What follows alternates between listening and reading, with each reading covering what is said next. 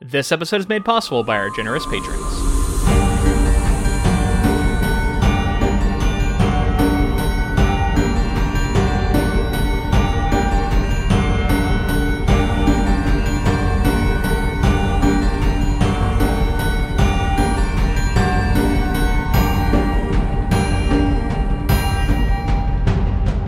Welcome to episode 119 of the Ink to Film podcast, where we read the book.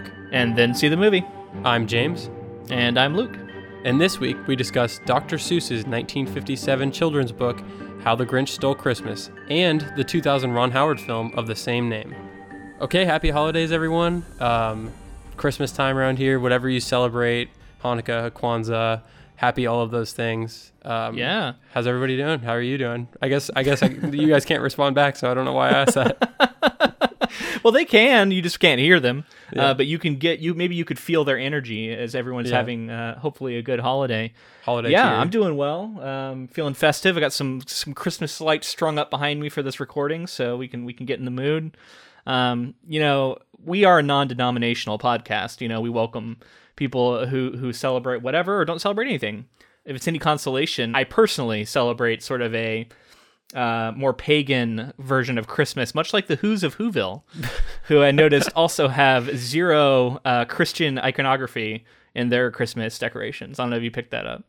Oh yeah, I thought for a second I thought you were gonna say in general, like all of these projects, and I was like, I picked up some pretty heavy biblical uh, stuff in the in the 2000 film, but we'll talk about it. Really? Okay, yeah. Maybe there's some in the 2000 film. I, I, I guess I wasn't looking as closely. Just to throw it out there, it's they, they're referring to the the good book a whole lot, and I just assumed that that was kind of. Oh, but in- it's the good book of like the Who's or yes, whatever. But yeah, it just you're like right. seems It- like that an- could like be an a, allegory. Yeah, sure, sure. That's a good point. Yeah, and that's not in the other versions. So we should say we uh we we read the book, um, which was a quick, easy read children's book. Then we watched the 1966 original animated uh, film. It's like a television film um, that uh, was on our poll. It didn't win, but uh, we wanted to go ahead and watch that because it seemed to have a lot of important history for this project. And then we watched the 2000 uh, Jim Carrey, Ron Howard film, which was pretty bonkers, um, which I had never seen before. So I'm excited to get into that when we get there. Yeah, I knew you were gonna feel that way because it's just like it is. It's quite a movie. It is. It really something. is. Um, this also gave me an opportunity to really delve into Dr. Seuss and his biography, and I got a bunch of like fun facts for you. I'm gonna hit you with. Yeah, I don't know much, so I really want to get some juicy details. All I've heard is that like he's maybe not the best person, um, and I don't even know why. I just that's just something that Really? I've heard. Yeah, I thought there was something like Interesting. I there's only like one thing I can think of that might that I that I found that might uh might back that up, but the majority of the stuff is it would would not seem to go that way. So okay. definitely a weird guy, as you probably could guess from uh, his art. But uh, yeah, no, I, it'll be interesting. We'll get into that. I guess before we really get into anything, I do want to do a couple of announcements for the podcast, some some bookkeeping type stuff. Um, first off, uh, we are going to be recording a bonus episode very soon for the uh, Watchmen HBO series. Um, it's not going to be a real deep dive um, because we're just doing a one off bonus, but it is going to be our reactions to the show. It just finished. I don't know when you're listening to this, but if you listened to it recently, the show just wrapped up. And we have thoughts, you know, we want to have a, we want to take a chance to share them. Um, so if you're not a patron already, definitely check out our Patreon if you want to get access to that. That'll be coming out probably pretty soon. I don't know, the next few days. Um, and we are also going to be doing our last looks 2019. Uh, that's going to be our next episode. However, um, for those of you who don't know, it's sort of a look back at the year that was. We're going to look back at all of our projects that we covered in 2019, uh, books and films and TV. And we're usually we usually list like what our favorite, what standouts were, what our least favorites were, um, stuff like that, just to kind of grab bag of different topics. Um, it's a nice kind of relaxed fit episode that we like to end the year with. Um, it's not going to be coming out, however, next Thursday, like usual. It'll be coming out a little closer to the 31st. Um, we're not sure exactly what day we're going to get it out. But yeah, don't look for that on Thursday. It'll be a little bit delayed, uh, basically because I'm flying to Florida and we're going to be really, really busy for a little while, and it's and it's probably not going to come out until I get back.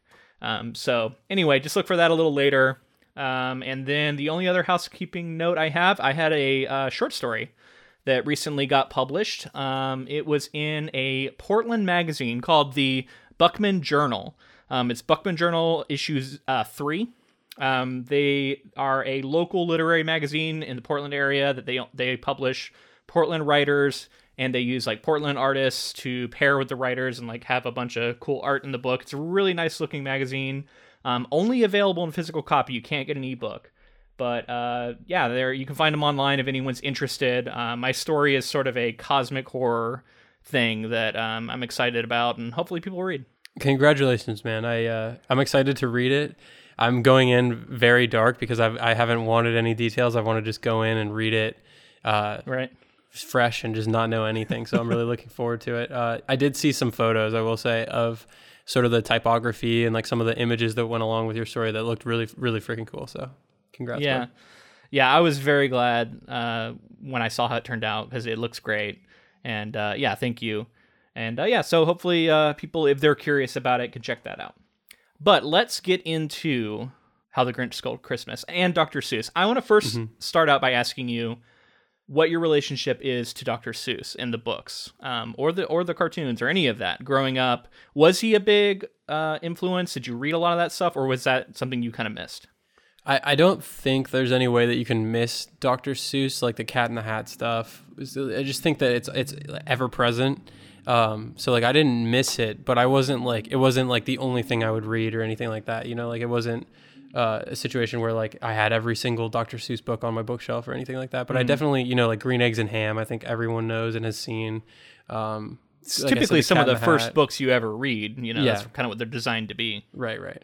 Um, Redfish, Bluefish pops into my mind. I don't know if that's mm-hmm. a book itself or if that's like a part from one of his stories, but I think so. He has over 60 children's books, uh, mm-hmm. as far as I know. So I think that is one of them. I really quickly wanted to ask you just like, it, it, there's something about the sameness of his stories. They're like they they're always very weird, but at the same time they're I mean they're children's novels, so I guess it's to be expected. But did you do you think that there's something I, I don't know, I'll be interested to hear kind of about the guy and everything because I feel like you could look at it cynically and be like, well, it's kind of the same thing over and over, just like slightly different, and the rhymes are cool and interesting, and that's kind of what hooks you into it in the in the artwork. But I feel like a lot of them blend together because they're so similar to me, but maybe it's just because I'm not I, am not as steeped in Dr. Mm. Seuss lore as I should be. Yeah, that's interesting. I haven't really heard that, but I mean, I think it's true. Um, but on the other hand, you could say that he has a such a unique style um, that people have tried to emulate and failed. You know what I mean? Like he, mm-hmm. he, he is so quintessentially Dr. Seuss, and it's iconic at this point that if you have this iconic style and you're and he's literally selling millions and millions of copies of these books like he's gonna stick with it you know what i mean yeah well um, i mean i guess so and like that's not to say that i don't think the guy's a genius like the, clearly he's doing the artwork as well yes or no yeah oh, yeah. yeah so like the guy's absolutely like unfathomably creative you know like he's like you see his images and stuff which brings up the did did i was i don't know about your copy of how the grinch stole christmas but was yours uh-huh. in black and white yeah yeah, that's the that's it's black and white with some red. It yes. has some red. Yeah, yeah, that's yeah. exactly what I read. So, d- did that bring to mind um, scary stories to tell in the dark for you? uh, no, it didn't. It didn't. It, but I can see how it might. It totally did for me. A lot of it like looked very like I don't know. It's like the sort of stringy art that he has. That's like uh, I don't know, spindly yeah. and like. It, and he like reminded the, you of uh, David Gamble. Is that his name or Stephen Gammell? Stephen Gammell? I don't am not sure. One of the yeah. two. Yeah, I don't know. It's just like that. That reminded me, and maybe the shading, like a lot of dark shading and everything like that. Well, for me, uh, Dr. Seuss was definitely very big for me growing up. Um, okay. I my favorite book of his was a book called "There's a Wocket in My Pocket." Oh yeah, I'm John, familiar. Did you ever yeah. read that one? Yeah, yeah. Yeah, I don't know why, because I went back. I went back and read it because, uh, you know, when we were covering this, because I was curious, and it's okay. It doesn't really stand out as like why was this my favorite. I don't know. It's just a nice rhyme. It just gets it, so stuck it, it in your head. It was nice little like word games almost, right? And I liked that, and it was playful. Um, I definitely read Yertle the Turtle, and you know all the ones you've mentioned, and and many others. Um, I don't, I didn't read all of them because I was looking at the list. There's there's a lot, um, but I definitely hit a, a lot of the big ones, and I liked I liked his stuff, and I think it was kind of a phase that eventually I kind of outgrew it and stopped reading it.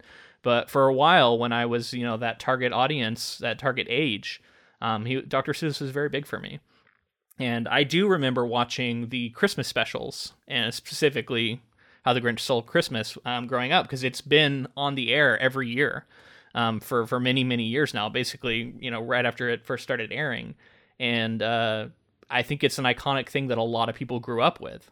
Um, so I, I'm glad that we're going to cover that a little bit as well. Yeah, I mean, I definitely caught that growing up. That and like the um, Frosty the Snowman sort of claymation thing that they have. The, there's Yeah. like all those Christmas like animated Uh, film things that come yeah, on yeah, TV that's not Dr. Seuss, but yeah, I know But what you mean. it's just like that that sort of Christmas. I'm sure there's like Right. a Charlie Brown Christmas. Yeah, Oh, yeah, they would Charlie play Brown like a bunch of those in a row, right, Yeah. on certain channels, and you just Right. put it on in the Christmas time and just have it on in the background. Yeah, and- Rudolph. I know there's a Rudolph one. There's so many. absolutely.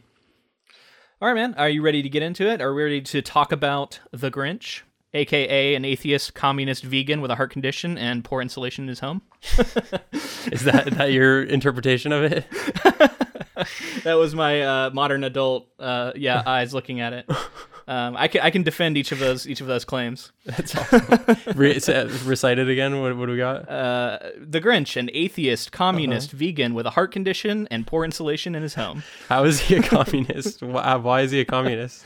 Because he is very anti-consumerism. The consumerism Oh, can of Christmas bothers him. Okay. He does not like th- Christmas being bought in a store. He thinks it's all about the presents. hmm Yeah, he's a total communist. Well, And he's a- until the end. He's a vegan because he doesn't like roast beast. That's my that's my only real uh, real way I can defend that. But he never eats it. He, he cuts, cuts it, it. at the end, but he never eats it. Um, so he's just he's kind of being he's he's he's bending a little and he's cutting it for people, but he's not eating it himself. And um, yeah, I went with atheist, atheist because you know doesn't celebrate Christmas.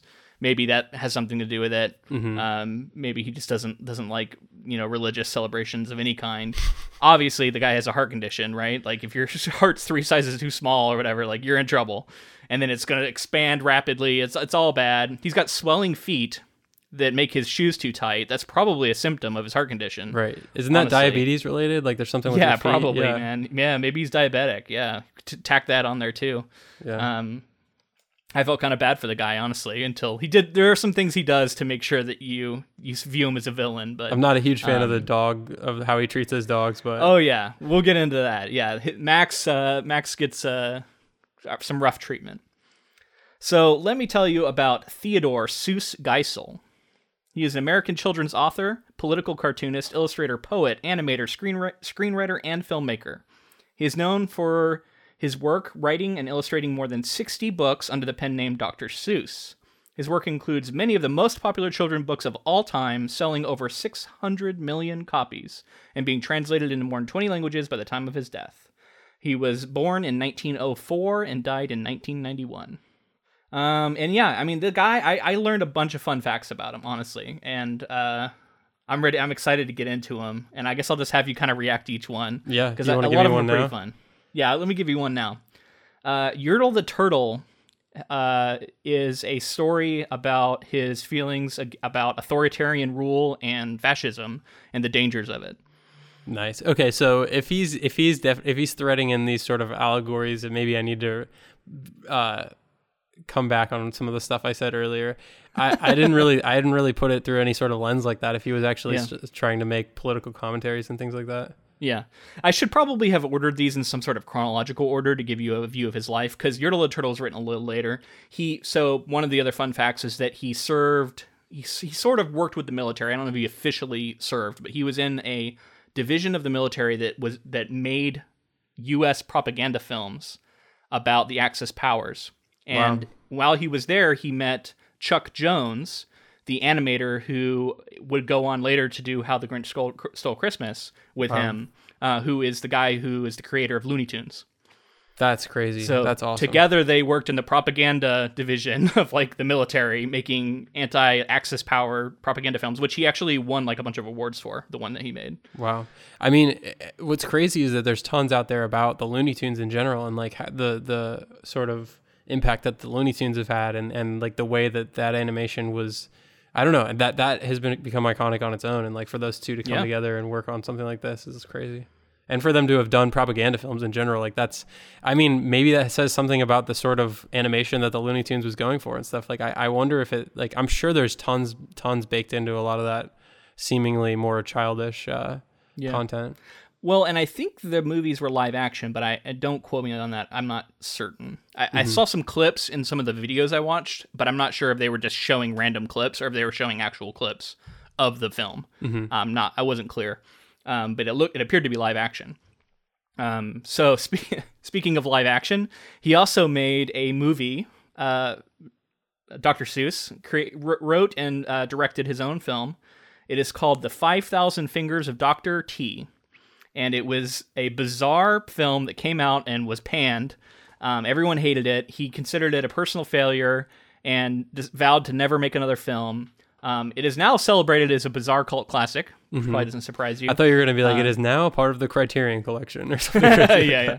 No, it's a it's a movie about a kid who falls asleep during a piano recital or lesson, and he has a nightmare about being trapped in a world with this like evil doctor who has like hundreds of kids who are like enslaved, and they each have to play a certain key on a on a keyboard, and it's bizarre. Where there's weird costumes that everyone's wear everyone wears. And the acting is really crazy and over the top. Really weird film. Is as bizarre as it sounds it is that bizarre, and I kind of want to see it now. yeah, Maybe we could do it as a bonus episode. That would actually that would be pretty crazy. fun. Yeah, I'd be down. I mean, apparently it's bad, but uh, it it would be fun just to see that. I think. Mm-hmm. Um, and uh, apparently, Sideshow Bob um, is actually named after I forget what it is, but like the Doctor T.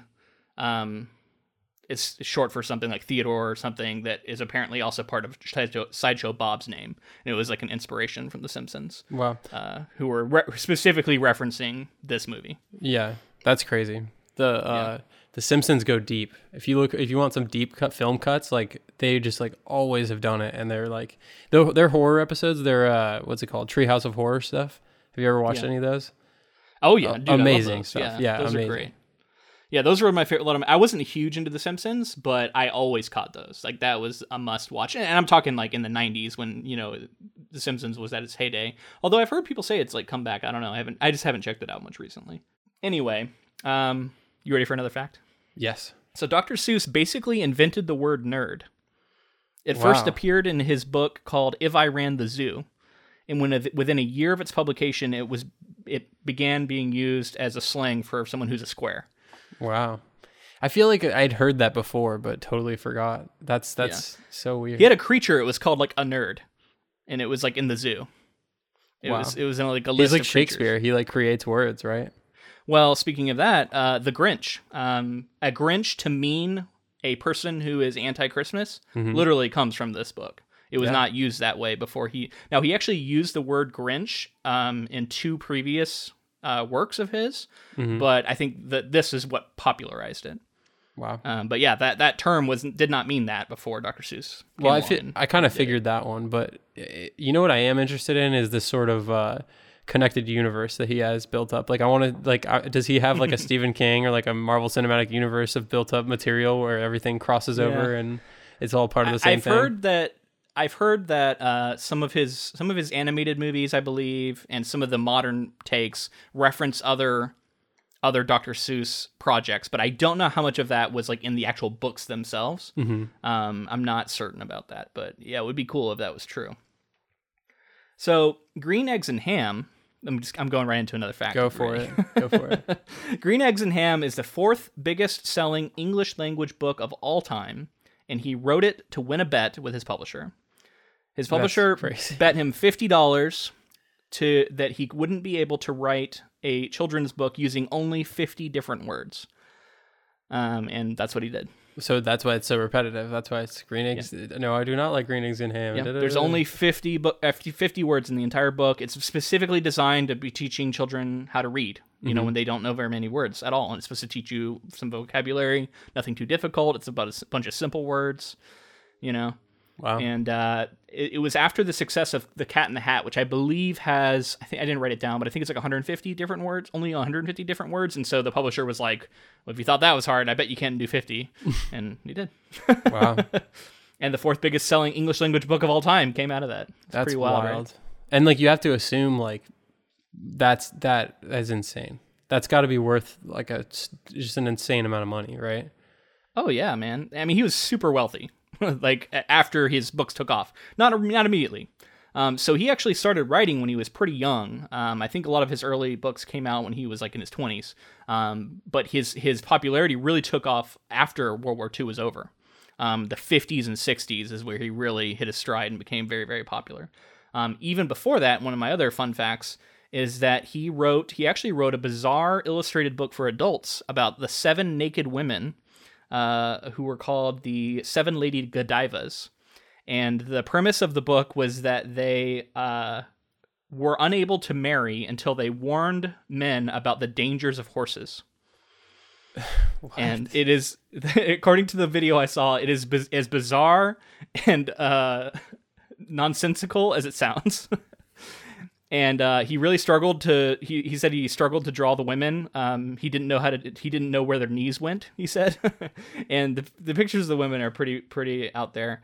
Um, it's a weird book. I definitely look it up. It looks like Dr. Seuss, but they're they're like naked women, so it's it's very odd. It's not like super obscene naked women, but it, it, it is you know it's something else. Anyway, he says that uh, that was the last time he said it was a it, he that was a personal failure, and he said that after that after that experience, he was never going to write for adults again. "Quote: Adults are obsolete children, and to hell with them."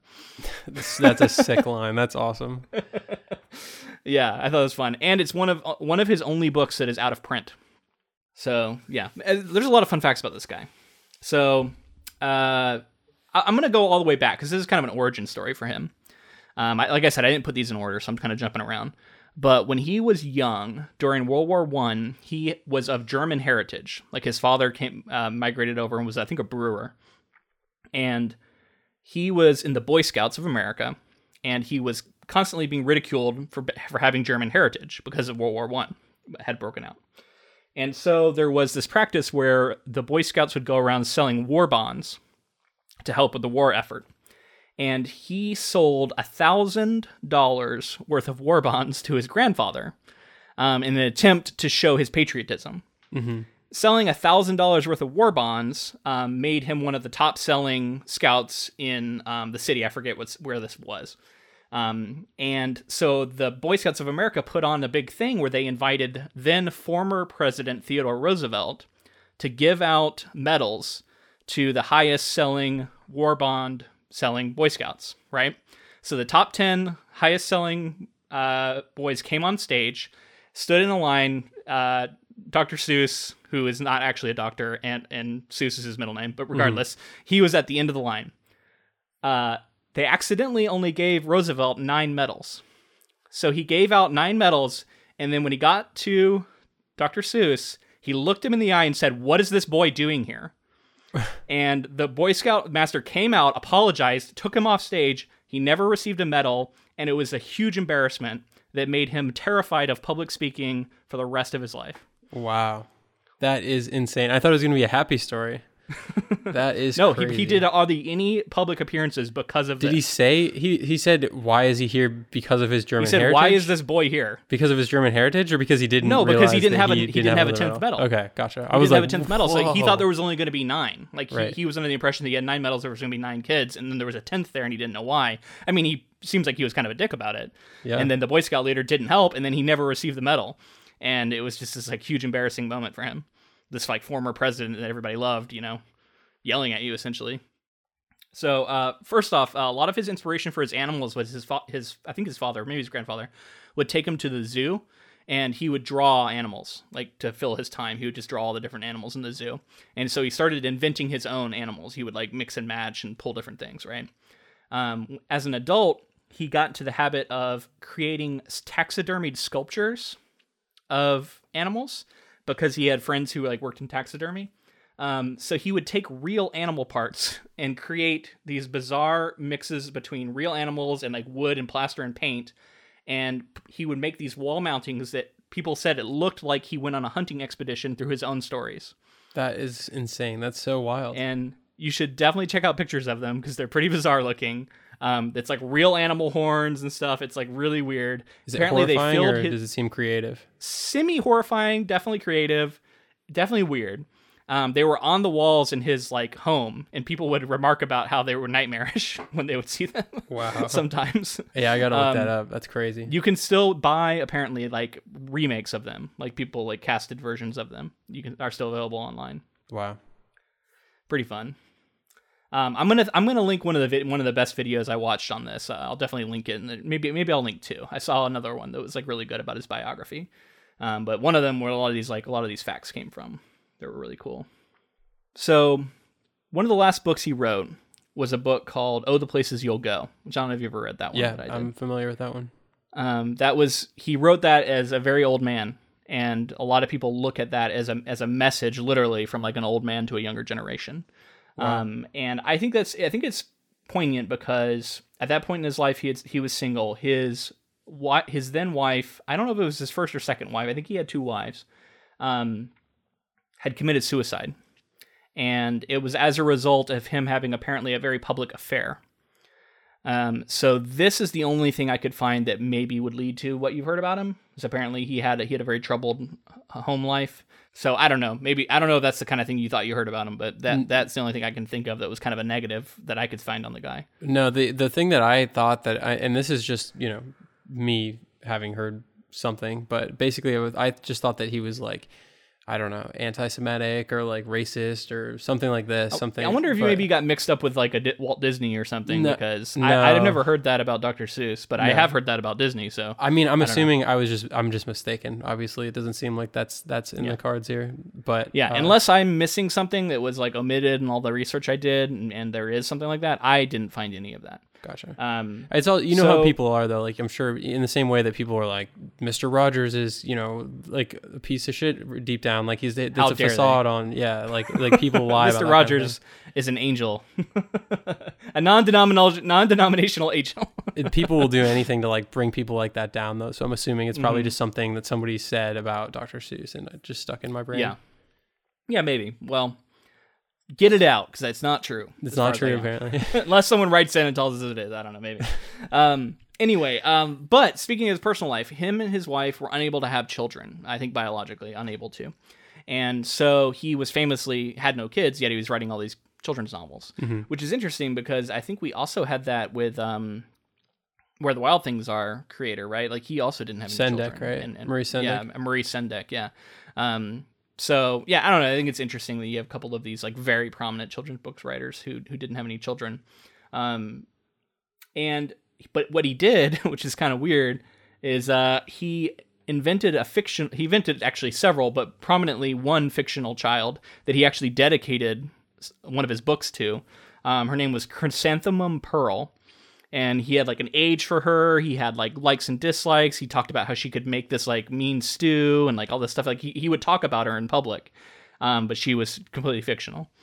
Um, so people often theorize that he had this like deep sadness about it and maybe maybe really did want to have children but couldn't. Um, so i don't know. There's maybe some some underlying sadness there potentially I mean, it seems. I, I think that like if you look at somebody's career like that and you're and you find out about that information, I think there has to be some sort of connection. Well, and speaking of that, I think that's a good way to transition into some more about the about the Grinch in particular, where uh, it is said that a lot of people who look at it, and he even I think admitted to this um, at one point, uh, that the Grinch is based off of himself. Oh, And when he wrote it, he was 53 years old, which is the age of the Grinch in the story. Um, he lived on uh, a mountain. Um, it was outside of a of a, of a, like a I think a sub, suburb in California, I believe. Anyway, it looked overlooked this like ritzy suburb, and he was up on this mountain home. Um, and like I said, had no children. So in the holidays, he would probably feel this sort of grinchy attitude. hmm Um, and I don't know. I just think it's interesting. that apparently, he kind of self-inserted him into this into this book. Um, it's also the first no- uh, first book he wrote where the protagonist was both an adult and a villain, or actually either an adult or a villain, both both in this one book, which actually is pretty interesting. You think about it, like very rare for that to be true. yeah. I wonder what it me- what it says about the fact that at the end of the story, the Grinch is you know reformed and like his heart grows three sizes or whatever, and he's like Right. you know he like he embraces Christmas and understands it's not about the gifts and all that kind of thing. I wonder if that's him saying like that was a realization that he had and like a lesson. Obviously, it's a lesson he wants to pass on, but like something that he he doesn't identify with the Grinch any longer, but maybe he did at one point. Yeah, I think so. I think I think all of that is true. So I want to get your thoughts on this animated movie, and I'll hit you with one quick fact. Did you know that Boris Karloff? Yeah. uh, you probably saw in the credits. That's pretty cool that he did the voice of the Grinch. So what you might not have known is that the guy who sings the song "There's a Mean One, Mr. Grinch" Mm-hmm. is the same guy who voice, voiced uh, Tony the Tiger. No, I definitely did not know that. It's funny. Yeah. I th- I assumed that it was Boris. Nope, he doesn't sing apparently, so they had to bring in somebody else to do it. Gotcha. I mean, the my thoughts on on the animated film are just that it's very clearly iconic. Um, I look at I look at hand animation now like so differently than I used to, uh, and I just am I'm just so blown away by it. I, and I know that there's something like, you know, I think there's something imperfect about like hand drawn animation that is just like so missing in, in so much animation today, and and that's uh, clearly animation is is, is at an all time high with the sort of the feats that they can pull off. But uh, I don't know. There's something very classic and very like warm and homey about this. Uh, and the animation, I think it has something to do with it, and the voices, and just like the weird and like like that moment where the Grinch smiles and like his hair curls and everything, and that's like you can't recreate that. It's that that was just like some crazy moment that someone was able to draw that. Uh, Yeah. And I don't know. It's I, I think it's an iconic movie. I don't. Uh, I think because I'm so familiar with the story, I really wasn't that engaged. Is the only thing I uh, you know. I think it they sing. It's a it's a lot of singing, so it's kind of a musical. Uh, it, it it doesn't it's it's not it's short, but it doesn't feel that short to me. It kind of felt um, longer than I thought it would. Yeah, I mean it's a children's movie, um, so of course as adults we're probably going to get a little bored. Um, but you know I had fun trying to read into things. Uh, Mm-hmm. Yeah. You know, determining all the little things I could about the Grinch. I think it's fun to think of him as Dr. Seuss himself, right, and, and kind of Yeah. view the world that way. That's One of the things that I think that I liked about it was um, I started to realize that I believe Max the dog is a sort of a audience stand-in. And that's the role he fills for this throughout right? Like he's the the one who is like scared of the stuff that the grinch is doing. And um he kind of has this like love hate relationship with the grinch that i think kind of mimics our own where we want to like this guy but we also can tell that he's doing shit that is reprehensible um, like you mentioned there is some some abusive uh, behavior going on here that I- feel like doesn't fly these days but i do Yeah. know they still air this thing I- so yeah. um, he is he is quite rough with that dog. I cynically um, looked at the like his treatment of Max as just like the easy way for for you know a child or any audience member to just see like this is bad Grinch and this is good Grinch. Like when when Max and and like whenever when the Grinch is happy and everything's better. Uh, you know, he like pets Max and embraces him and all these things, and like you're just supposed to forget about all the beating that went on and all these other things. But Yeah. you know, it's like I think it's a shorthand way of saying like bad Grinch, good Grinch, and like I don't know, I just that's how I kept thinking of it. Yeah, I mean, I think you're right on.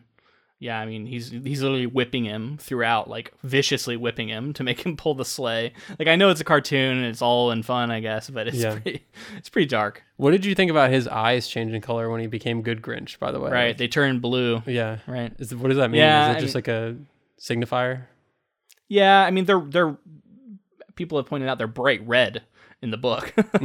um, they're quite demonic. Um, oh, speaking of another little factoid, um, Chuck Jones, uh, creator of Looney Tunes, came up with the idea to make the Grinch green. He originally was not green. And uh, he apparently based it off of there was a bunch of rental cars in the area that were I guess green was a very popular color, and so he was like, we should make the Grinch green. That's what I saw. Wow, A weird that's reason, weird. but yeah. apparently that's why. I mean, it And was so- weird to see. It was. I think that's another reason why I felt very like scary stories to tell in the dark. Is that black and white Grinch was really a lot creepier than I remembered the Grinch being. Yeah. Yeah, fair. So yeah, I mean, we're gonna get into the story. I mean, I think we're all familiar with it, right? Like we've all we all know what happens in the Grinch. So I don't think we need to really go through a plot synopsis.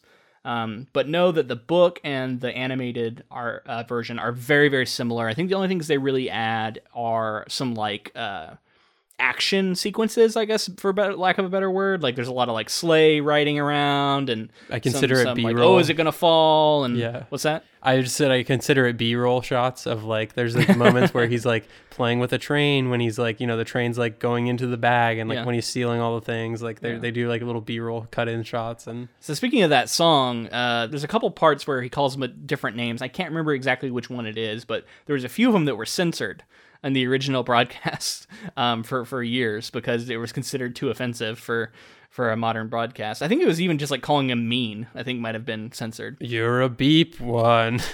Yeah. Do you remember when he's standing over all of the Who children and he has this like big smile and with all Yeah. his crooked teeth? Yep. That w- that whole scene was cut from the TV broadcast originally because it was considered wild. too creepy.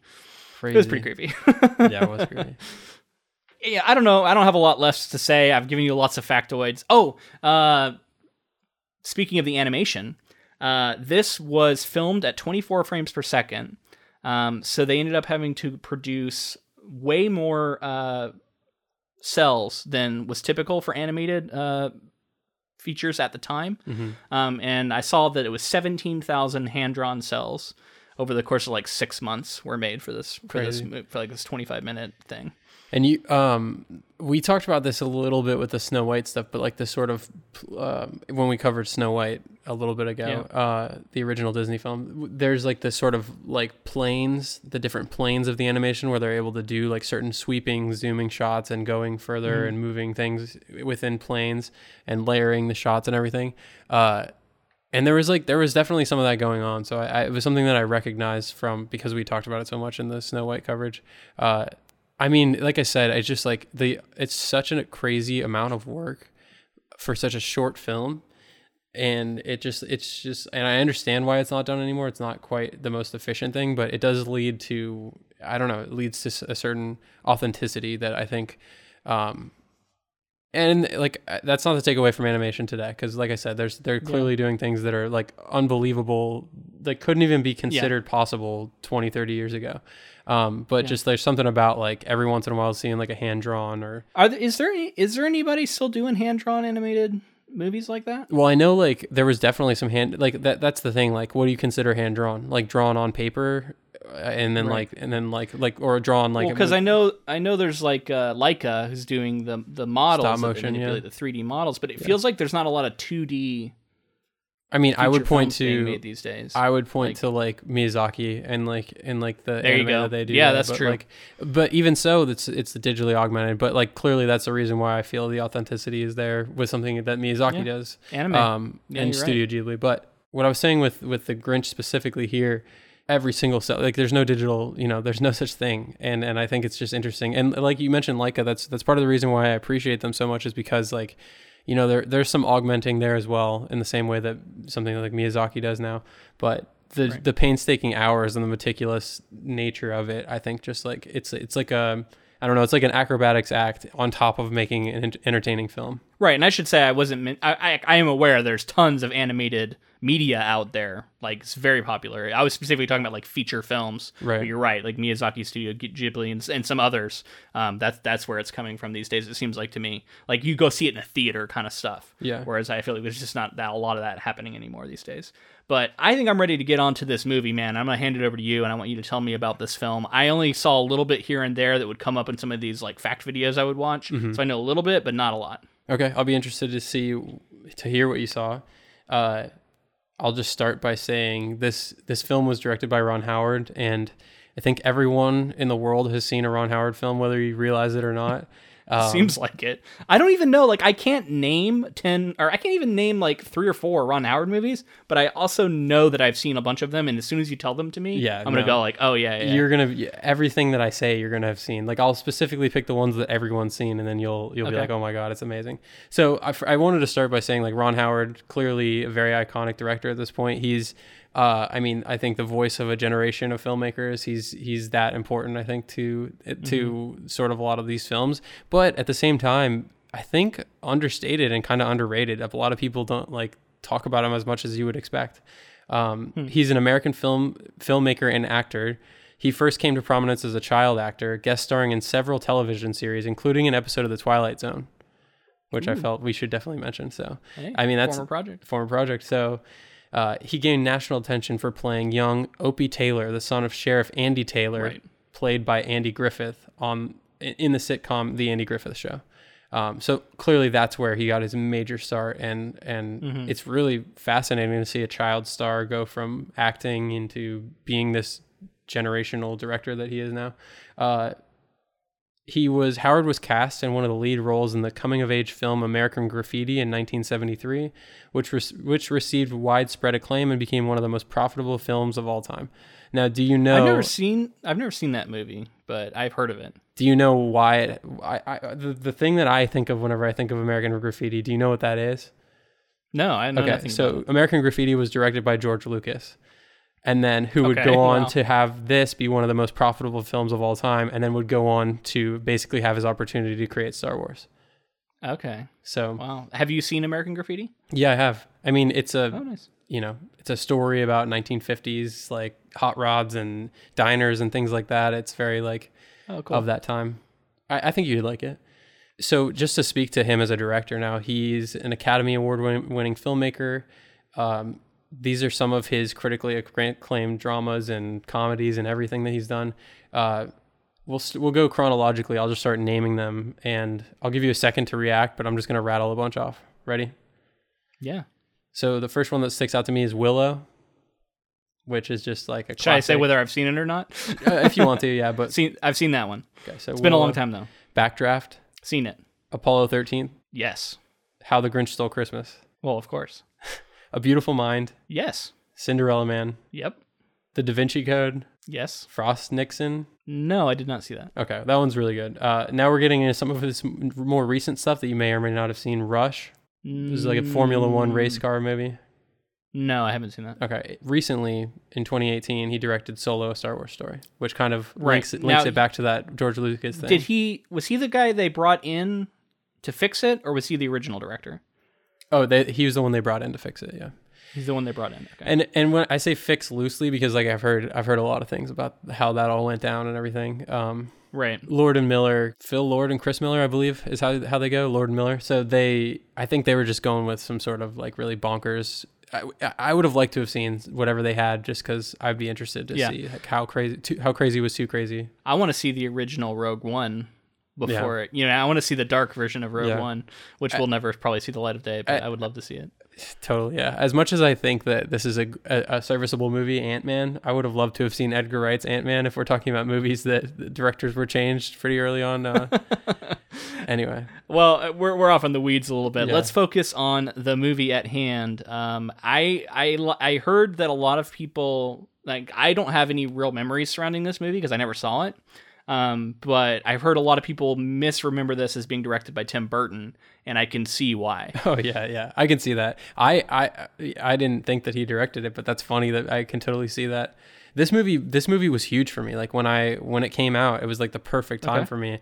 Uh, I am admittedly a huge Jim Carrey fan, and it, and even a huge Ace Ventura fan, which is Yeah. funny because like I can I can objectively look at those movies and understand why people won't like them. But I watched Ace Ventura when I was a young kid, when I was way too young to be watching it, and uh, I don't know, man. It's just it, I I found it funny then, and like some of it I still find funny today. Um, Yeah. And a lot of it is just from that charisma that that Jim Carrey just like spews this sort of comedic like it's like it's like slapstick but also like quick it i feel like he has that sort of um improvisational mind that i don't know has has gone on to create like your modern comedians and comedic movies and things like that um but admittedly he's so- a very 90s like version of that When did I don't know if you know off the top of your head, but when did Ace Ventura come out? oh i would say i mean in the 90s Yeah, because I felt like this was very Ace Ventura yeah style. yeah Jim Carrey. It felt like the most Ace Ventura outside of like I guess Liar Liar is kind of like that too, but this is very like over the top, super hammy. Like I, I wrote down like Jim Carrey at a thousand percent is in this movie. Like he is he is just going for it, going for the craziest facial looks he could do um, through all that prosthetic and and just I don't know. It's it's a, a wild performance. Um, I can see why this movie uh, really divides people because um, I mean, story wise, I think it's it's solid. Um, but the look of it is kind of really unsettling um, and off-putting. And i can see people seeing it and going like ooh i do not like this. The prosthetics are are it's very uncanny valley a lot of the time right? Like it's like something is just off about this face and it doesn't help that some people have prosthetics and some people don't. And so then you start to like look for it and try and figure out why and it's it's there's really no good explanation that i can see. Um, it's a bizarre looking film. It reminded me very much of. Um, I even said like this is very Disney World. Like if you go to like a Dr. Seuss land in Disney, um, it is Disney, right? That has a Dr. Seuss land. I don't, Um, I'm not felt- sure. I think Yeah, it's it felt- it Universal. felt actually, very I'm pretty that- sure it's is it Universal. Universal? Yeah, I'm pretty sure. Okay, maybe that's what I'm thinking of. But it's very like going to an amusement park and going to a Dr. Seuss themed area. That's what it feels like you're in for this Yeah. movie. You know what I mean? Well, I mean, eh, so much to talk about here. The prosthetics are definitely bonkers, but I think, admittedly, like purposely, you know what I mean? Like they're supposed to look really. I mean, I don't know if you're saying that they look bad or if they just look like really weird, but like the drawings and everything about this world was supposed to be weird looking. Um, Which I admit it does look weird, So- and I still so to this day will look at the noses and, and like be like, "What?" It's just like something about it is weird. the the uh, the taxidermy heads uh, that he would do on his walls, they looked like something from this movie. Mm-hmm. Yeah, So it's totally. it's in keeping with his like if you take like his 2D cartoons that are like sort of fun and loving and and and and I don't know like weird but exciting and interesting. And you put them into 3D it gets weird, it gets bizarre in a hurry. And that's what happens in this movie. yeah like at the end of the day do i think that this is do i recommend this movie to people? Is it like this amazing movie? I don't know. If you're looking for something a little like more broadly appealing i'd go with like an elf or something like that for a christmas movie uh, for like a comedic christmas movie um, I'm not a big Will Ferrell guy but but uh, I've heard that movie's good. I, I don't think I've even seen that. wow that's pretty surprising i'm, I'm surprised you don't I'm- like christmas movies apparently you, don't, you haven't seen this d- one I mean, other than Die Hard, I mean, Yeah. that's my favorite Christmas. I watch that every year, but we got to have to watch that soon. Yeah Um, but yeah, I, I, I don't. I mean, Home Alone, like yeah, which Yeah. is Die Hard for children. Yeah. Apparently, I have a formula I like. Yeah. uh, this world, though, I mean, this world is insane. the The production, the production design of the world, like the actual, they had to create all these phones and all these weird things and all these moments, like where Yeah. they have like compacting mean, it- it machines. was and, like- And like, uh, you know, like the the gun that shoots the lights and like all these crazy Oh things. God. Like a lot of this is like it, like a lot of this is practical. So Like, I am super not the person to make this observation, but it felt like they were having a moment during that scene. The wives, yeah, like I felt big like lesbian energy going on during that. It was it was like it was something else. I don't know. Go back and watch that scene. First off, very there's a lot of weird sexual stuff that goes on in this movie for a kids movie. I Yeah. was shocked. I was I, the thing that I immediately was thinking about was like I was like, all right, so Luke is coming into this for the first time. I'm and I'm just gonna try to like watch it as like a fresh eyes first time viewing. And I was like, there's so much innuendo. There's so much like like this is for the parents and the kids are gonna laugh and not understand why they're laughing. Uh, that this whole movie is that. Uh, and that whole subplot with like the the girl, the neighbor that the Grinch loves and always has, and part of the yeah, reason why Martha, he- I think he- is her name, Martha, and yeah. she's the one that like it's like very sexualized throughout. She's kind of the trophy that he wins at the end, in, in sort of a you know kind of problematic way. And he's a creep. He's a creep towards her even after she's like, "Yeah, I like him," and it's like, Oh, it's yeah. creepy and weird. Yeah.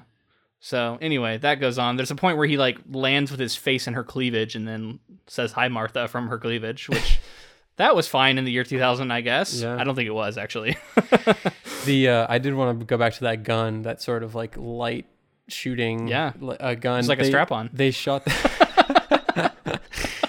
did not think you'd say that, but so the. Uh,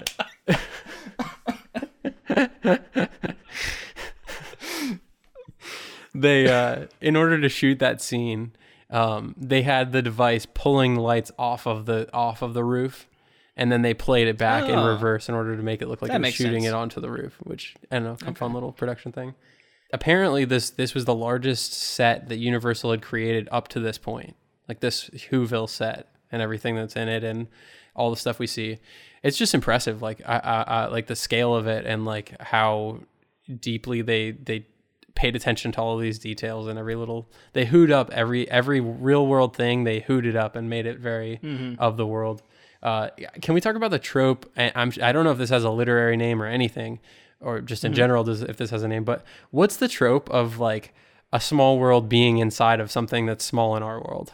You know what I mean? Oh, like it, it- it's yeah. it's like that's like a trope that like uh, how many times does that need i think it's super uh, worn out at this point but like that's always a thing that people Yeah. do and this was one of them and i think i can think of like men in black as one um, yeah, sure. That's a very famous one. Yeah. Uh, there's there's a few. I think there's there's I can't remember. There's one where like it's like they're in a snow globe the whole time, right, or something. Yeah, that sounds famously. I familiar. can't remember which. yeah Yeah, I don't know them all. There are a few of those kind of things. I I, I don't.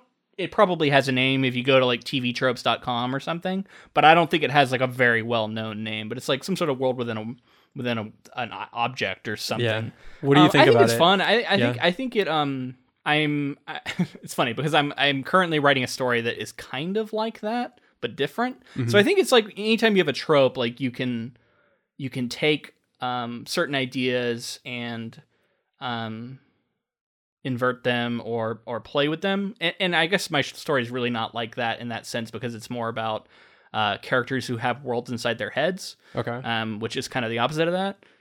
Like sounds the cool. characters are on the Yeah. outside of the world. I don't know. Um, so it's a little different, but like uh, it feels kind of like a, a kinship there. So I like the idea of playing with that kind of space, though, Mm-hmm. right? Like something small inside something larger, and uh, it's like a surprising. But wh- I think what you're specifically disliking is probably the reveal of it, like. Like, ooh, this big reveal! Look, they're actually in this. Where well they yeah, didn't even like, do that in this one know. they it was the opening shot but it, again they pulled out at the end to show that it was innocent but but like the, the idea Yes, behind yes, it i think like- is just like they're like uh, uh, what's the, for me it's like what's the point of that specifically doing it at the end or the reveal or whatever of it is to be like Yeah. it was all a small think it's thing just being playful, time, man. like it's, like, well, ooh, it, what it, what's in every snowflake if that's in that one you know like there's all these worlds we can't see and you know if you think about like microbes and stuff that is kind of true so um, I, I think it's kind of fun but i can see why you would say it's overdone um, and i think it's it's all about how it's handled and like if you're trying to see something new with it versus just doing it for like a weird twist yeah so So a couple things I want to talk about. Uh, one being Sir Anthony Hopkins recorded all the narration for this movie. Did you realize that, that was Anthony Hopkins? I did hear that as a fact later. Uh-huh. At the time, I wrote down who the fuck is the narrator because he's super familiar and I couldn't place him. Um, I and then when I heard it was Anthony Hopkins, I was like, of course. I don't know why I didn't place him because like he has such an iconic voice. But Pretty cool. apparently, he recorded all of the lines in a single day. I I believe heard. it. That's awesome. Good for him. Fat paycheck for a day's work. Uh, Yep. So uh, let's talk about Jim Carrey more. Um, and specifically the suit. The uh, he had to wear prosthetic contacts that that were like his entire eye because they're entirely yellow, um, and they were like highly uncomfortable, and he com- he hated it. And the entire suit apparently was highly uncomfortable and hot and just like miserable. And Jim. Carrey just like he just put up with it. And he just was like i have to do what i have to do for the movie. Oh and, and there's also a ton of makeup to, to mention as well. Tons of makeup tons of prosthetics Absolutely. tons of suit the, uh, the the contacts everything. But so this is a funny story about that. Uh, ron howard was so thankful to jim carrey that he uh, decided he was going to wear the suit himself for a day. And i guess jim carrey got to set and like saw this person and thought that it was I saw Ron Howard in the Grinch costume, thinking it was his stunt double, and apparently Mm-hmm. he was upset because he was like, "This guy looks nothing like me," thinking he was his stunt double. so it's like, uh, I don't know. I guess that just speaks to the That's sort of like relationship that they had, and like the fact that he was willing to put it on and deal with it. He directed an entire day of filming with the suit on. Wow. Uh, so, I mean, So so I saw the the little factoid I saw about the suit was that they had a uh, former Navy SEAL on set to coach Jim Carrey on methods used to endure torture yeah, I'd heard about that. in order yeah. to put up with with the the pain of the suit apparently and the discomfort of the suit. horrifically. I'm sure it was absolute torture. I can't even. I, I don't think I could have done it personally. I, No, dude, I get um I get super claustrophobic about like certain things and I think that like the inability to like take it off. Right. Well, you can take it off, and that that's the thing. Like, I, you That's can't. the thing. You, can't take it off. You can't take it off throughout the day, but I would freak out and rip it off my face. Like I couldn't. Exactly. yeah. Exactly. I couldn't do it, man. It would be wild, yeah. And and honestly, like it looked pretty good, but I think th- it made the mistake that you sometimes see where it's like you're putting too much on your actor's face, so you can't see the work they're doing. Because there was so often where I felt like I really wanted to see what was going on with Jim Carrey's expressions, but it was kind of masked, and all you could really see was like the mouth and the eyes, but like a lot of what was going on with his cheeks and stuff were completely obscured. So I don't know. I was kind of mixed on how it looked. I guess. So, I mean, in terms of like a comedian and, and the ad libbing that went on, you can very much see a lot of the, the moments that are like Jim Carrey being Jim Carrey in this film. Uh, apparently, there's a moment where you kn- you know the moment where he rips the the blanket or whatever that he's going to use as like a kilt. He like rips it from the table and nothing moves, and he goes back mm-hmm. over and knocks it all over. Apparently, he that was like an accident. Everything was supposed to fall over when he pulled it, and he pulled it and nothing moved, and then he like went back into frame and knocked it all over, and like that was like an ad lib moment, which I don't know. It's like sort of like a physical comedy moment, and Yeah. it, it just It felt like there was references to Ace Ventura, but I haven't seen it in so long I can't remember. Or like other Jim Carrey movies. It seemed like he was like quoting himself at times or something. Like I don't know. There was at least one or two times where that stood out to me. Yeah, I feel like there were moments where they were just like Jim carry it up, Jim carry it up, do it, do it, go bigger, go bigger, go exactly. bigger. Like this was in the height of Jim Carrey mania, so he was like referencing other movies and stuff. Yeah, I did write down at one point. I was like, "Is this a movie or a fucking fever dream?" yeah. I I, I, th- I think that's ultimately like part of why I enjoy it. Um, yeah, no, and like it wasn't like a bad thing. Like, in, in fact, it's kind of a good thing, but it it is a weird thing for sure. yeah, for me at the end of the day, like you know how many un- how many forgettable Christmas movies, how many forgettable kids movies are out there, but like this is just like it's interesting. Like it's like it's gonna it's gonna make an impression because it's like unique, and uh, I don't know. I I, I to this day kind of stand by the fact that it's still fun. Oh, I just found something in my notes that I should have mentioned earlier, but you you uh, were talking about Tim Burton. Apparently, for a, for a while, Tim Burton was considered to direct this. So Oh, yeah. maybe that has something like maybe he was working on it at some point, and there's a, some little Tim Burton touches or something like that. But um, I, don't. I mean, it's very Seuss though. Uh, is the look? You know what I mean? Yeah. I think it's just that that Tim Burton and I bet would say would say that he was influenced by Dr. Seuss. I I, I can almost guarantee that. I believe it. just from the way that the, you know his stuff looks. Um, but I, I think that's where the similarity comes from because Seuss has those like everything's twisted and warped Yeah. and rounded and you know kind of off, and that's kind of how Burton can often be. now you're making me think of like Dr. Caligari, like like sort of like old German expressionism stuff that's like very much like playing with like perspective and stuff. But then like maybe that's I don't know Seuss- what that is, but Seuss may have been cool. may have been. I mean, he's is didn't you say Seuss was German? yeah, Maybe he was influenced by German expressionism. I mean, he Maybe. would have been right around the time. It was right. oh, Well, maybe not. I think it was a little. It was probably like the 30s or so. Anyway, German expressionism is like what led, what led to things like Dracula and like sort of like you know like when you see like over exaggerated cathedral shots and things like that are sh- very shadowed and all this kind of thing. I think we've talked about German expressionism before when we like noir like eventually noir would be influenced by German Well, expressionism and was it when we were doing Fahrenheit 451? Maybe I know we were Mm. talking about some of that stuff. No, that was French New Wave stuff. But That's what it was. Yeah. That's what I was thinking of. Never mind. I can't remember. We had to have talked about it at some point. I have a couple other just random observations to this movie that that I've got written down here that I might as well get in. Yeah, go for it. So first off, um, I thought it was funny that that uh, Jim Carrey's Grinch breaks the fourth wall a lot, reminiscent of uh, maybe like a Deadpool or somebody. you know, he like talks to the audience quite a bit, um, which I thought was kind of fun. In this weird movie, you have him like turning and talking to the camera. It felt very aware of the audience in that way. You know, like very kind of like it knows what it is. Um, I, there was a lot of lines that I feel like even though I hadn't seen the movie, I've heard referenced a million times. And it's funny because you feel like they're Grinch quotes, but they're actually not like referencing any other version. It's like I think they were new to this version. Um, and it was just it was just a lot of stuff I'd I'd heard a bunch. I got to ask you Um, about a certain moment. Did you the Okay. uh, the the echo moment where he's like, "I'm an idiot." It's like you're an idiot. Yeah. Did that get You're you? an idiot, yeah. Yeah, it was kind of funny. It's just like it's pretty funny, man. I, I still to this I- day. I- the first time I saw that when I was a kid, I repeated it uh, endlessly. I was I that's when I wrote the thing about the fever dream because he was like he was sitting there eating glass and conversing with his own echo. Yeah. And I was like, this is a fucking weird movie. um. So, oh, so speaking of, I wrote on a specific. Isn't there like a, a a scene? Unless I'm, it's been a long time since I've seen it. But isn't there a scene in Ace Ventura where he does a conga line? I'm sure. That just seems like a Yeah, because he, would does do. a conga line here, and I was like, I've seen Ace Ventura do like a crazy over the top conga line before I in another it. movie. Yeah. and I felt like that was a reference to that. Um, I, you know, it's interesting because they position the the Grinch here as like a victim of bullying, essentially, is his origin story, right? But it's all related to him shaving and being hairy, and so I think you could also read in as this sort of being like a puberty story, right? And about like the fear of being bullied over puberty and like all this stuff, and it's also about like his first love and Martha and being being ridiculed about it um, and it, it, it, puts him, you know, up on the mountain and as this curmudgeon. Um, I don't know. I mean, there's it, it works pretty well. I, I don't know that the Grinch needs all that backstory, but if you're gonna make a two hour movie, like you're gonna have to do it. That's kind of where you got it makes sense to go, right? So it was fine.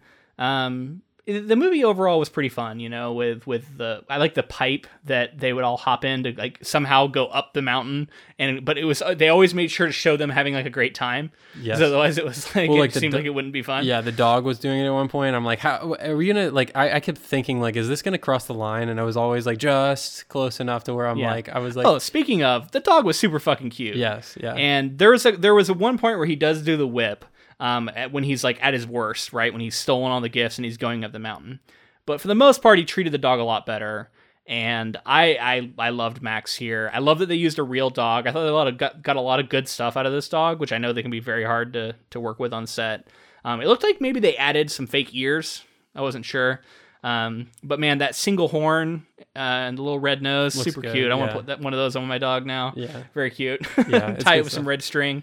uh, apparently, that they were gonna they were thought about doing a CG dog, and like for 2001 yeah, i'm sure it wouldn't have wouldn't have looked great so well there was a moment of cg 2000. when the when the dog's eyes popped real big when it put its ass on the neighbor, mayor's yeah, face or whatever I forgot about that. jesus fucking weird movie weird uh, i love it though I, I don't know I, it was it was enjoyable what yeah. can I say? Even though, even though it was something else, it did feel like the movie um, begrudgingly ended the way it did it really felt like this version of the Grinch did not want to come around. Oh, really? Did you get that sense? I, I always felt like the moment when he flipped, like, because he cares about Cindy Lou, he doesn't give a shit about anybody else. Like, he clearly cares about her, and I think that that's what I got. But whereas, like, you know, he comes to like everybody in the other versions. Uh, in this version, I think like he saved Cindy Lou and then was like, I guess I got to roll with it yeah, he's still a stinker at the end, you know. Yeah. um, which they make clear, and I think that's their way of doing it. He did, he does early on in the movie get kind of meta, where he says something about like, um, you know, it can't end with people coming to love Christmas. That's too cliche or something. Like he has a line like that, right? So again, it's that fourth wall breaking. It's self-referential because we know that that's where the story's going. Um, and then at the end, it was kind of resistant. Interesting enough, I, I read that Dr. Seuss. Uh, said that that was the thing he struggled with the most actually was that he felt like the ending was kind of trite and so he worked a lot at like trying to earn it um, but he that was the he said otherwise he wrote the story it was like the fastest story he ever wrote but then the ending he struggled with because he felt like it was a little overly trite anyway and i think the movie the movie might feel the same yeah, way i was gonna say to avoid this episode seeming a little trite let's uh, get our final thoughts in do you have anything else you want to say about the 2000 film or, or I guess Dr. Seuss in general? Well, I don't know if I mentioned this earlier, but Dr. Seuss is not a doctor. He uh, took it on as his pen name when he was in college. He wrote for uh, like a he wrote humorous stuff I think for the paper for like a college paper, and then um, I think it was banned, and he went on to ins- continue to publish uh, in it as his pseudonym Dr. Seuss. Um, he did try and get a PhD, but I think he dropped out of the PhD program. But yeah. Um, and apparently, people have theorized that this may have inspired people like Dr. Dre to to, to nice. adapt that moniker. I don't know if that's true I at all. Know, yeah. but that, I saw that out there. but yeah, I don't have anything else for for the movie. Um, I do want to, you know, wish everybody happy holidays, Merry Christmas if you celebrate it. Uh, we do. We're going to be enjoying ourselves down in Florida hopefully having a good time. Um, we hope everybody does as well. Um, you know, let's. I'm gonna just shout out all of our patrons. Mm-hmm. Um, thank you guys all for supporting us this year. We'll we'll we'll talk more on uh, our last looks episode, but um, we really appreciate the, the ongoing support. If you want to get access to that Watchmen episode that's coming out, just go to patreon.com slash ink to film. You can find all of our former bonus content. I think we're like getting close to 20 now. Um, bonus episodes out there covering a variety of topics. Um, and you know that would be a nice little Christmas present for yourself and for us. You know, so we'd love to would love to get a few more patrons before the year's out. Yeah, that'd be great. Thank you to all of our patrons. Seriously, that you guys are the best. Connect with us on social media. We're on Facebook, Twitter, and Instagram. All of those adding to film. And join the Council of Inklings because we post polls like this one for the Grinch that we posted. Uh, the people in the group basically decided that we would be covering the 2000 film. Uh, we also post news about upcoming adaptations or anything else we see, so definitely check that place out. Yeah, and leave us a rating and review on whatever podcast podcatcher, I don't know whatever you call it, you know, whatever app you use. If you have the ability to leave a rating review, we appreciate that. Um, they help us get the word out, which um, again is one of our biggest struggles as a smaller podcast is just getting people to know about us. Yeah. Thank you to Jennifer Delazana for providing our transcripts, and that's going to be it for this episode. It was fun covering the Grinch, uh, kind of nostalgic. Absolutely. Looking forward to the Last Looks episode. We're going to be covering that next week. We're going to talk about everything we've covered up to this point, the whole year. Yeah. Best things, worst things, all kinds of things. Uh, yeah. I'm really absolutely. looking forward to it. Yeah, me too, man. And uh, those those kind of relaxed fit episodes are very fun. Uh, you know, easier for us to produce, and I think a lot of fun. Hopefully, everybody enjoys as much as we do making it. So yeah, look for that at the end of the year. Uh, but until next time, thanks for listening.